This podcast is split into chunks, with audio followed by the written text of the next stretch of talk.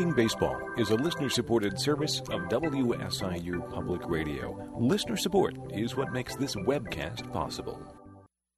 Martin Luther King was assassinated on April 4, 1968, just four days before the opening of the Major League Baseball season.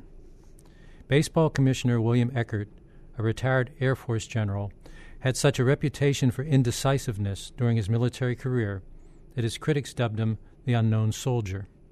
His reaction as commissioner to Dr. King's death was to let major league teams decide, on their own, if they would play on opening day. A few teams decided to cancel their home openers, but when the Houston Astros decided to go ahead with their April 8th opener against the Pittsburgh Pirates, the Pirates, led by Roberto Clemente, refused to play the game. They also refused to play their next game against the Astros because it was scheduled for April 9th, the day of Dr. King's funeral. Clemente, who knew and admired Dr. King, was deeply disturbed by the assassination and furious at baseball's initial reaction. He said that when Martin Luther King died, they come and ask the Negro players if we should play. I say, if you have to ask Negro players, then we do not have a great country.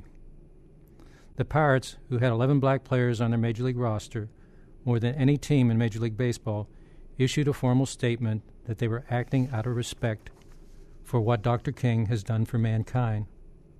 When other black players, including the Cardinals' Bob Gibson, refused to play until after Dr. King's funeral, baseball finally announced the postponement of the opening of the 1968 season until April 10th, the day after the funeral. Four years later, Roberto Clemente spoke about his admiration for Dr. King in an interview just before the start of the 1972 season. The previous season, Clemente's Pirates, after making baseball history on September 1st by fielding baseball's first all black starting lineup, went on to win the World Series. Clemente, who was the MVP of the 1971 World Series, told the interviewer that what he admired most was Dr. King's courage in giving a voice to those who were too oppressed to speak for themselves, people of all colors who didn't have anything.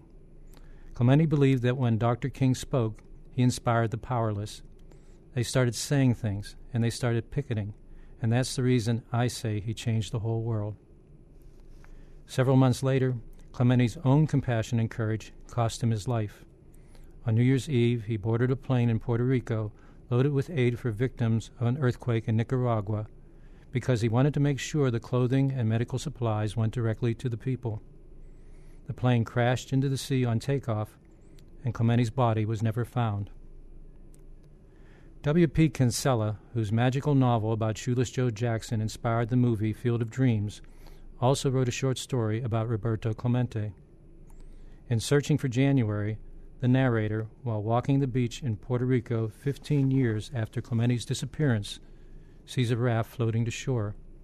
He discovers that the figure on the raft is Roberto Clemente, but a Clemente who looks as if he had been on the raft for only five days. When the narrator convinces Clemente that 15 years, not five days, have passed, and tells him what has happened since his disappearance, a disillusioned Clemente decides to get back on the raft and search for January 1973.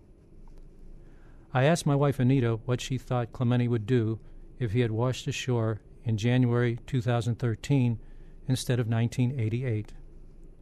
Remembering Clemente's dream of building a sports city for the youth of Puerto Rico, Anita, who taught first graders for years, said that after learning of the slaughter of children at Sandy Hook, Clemente would get back on the raft and head out to sea in search of a better January.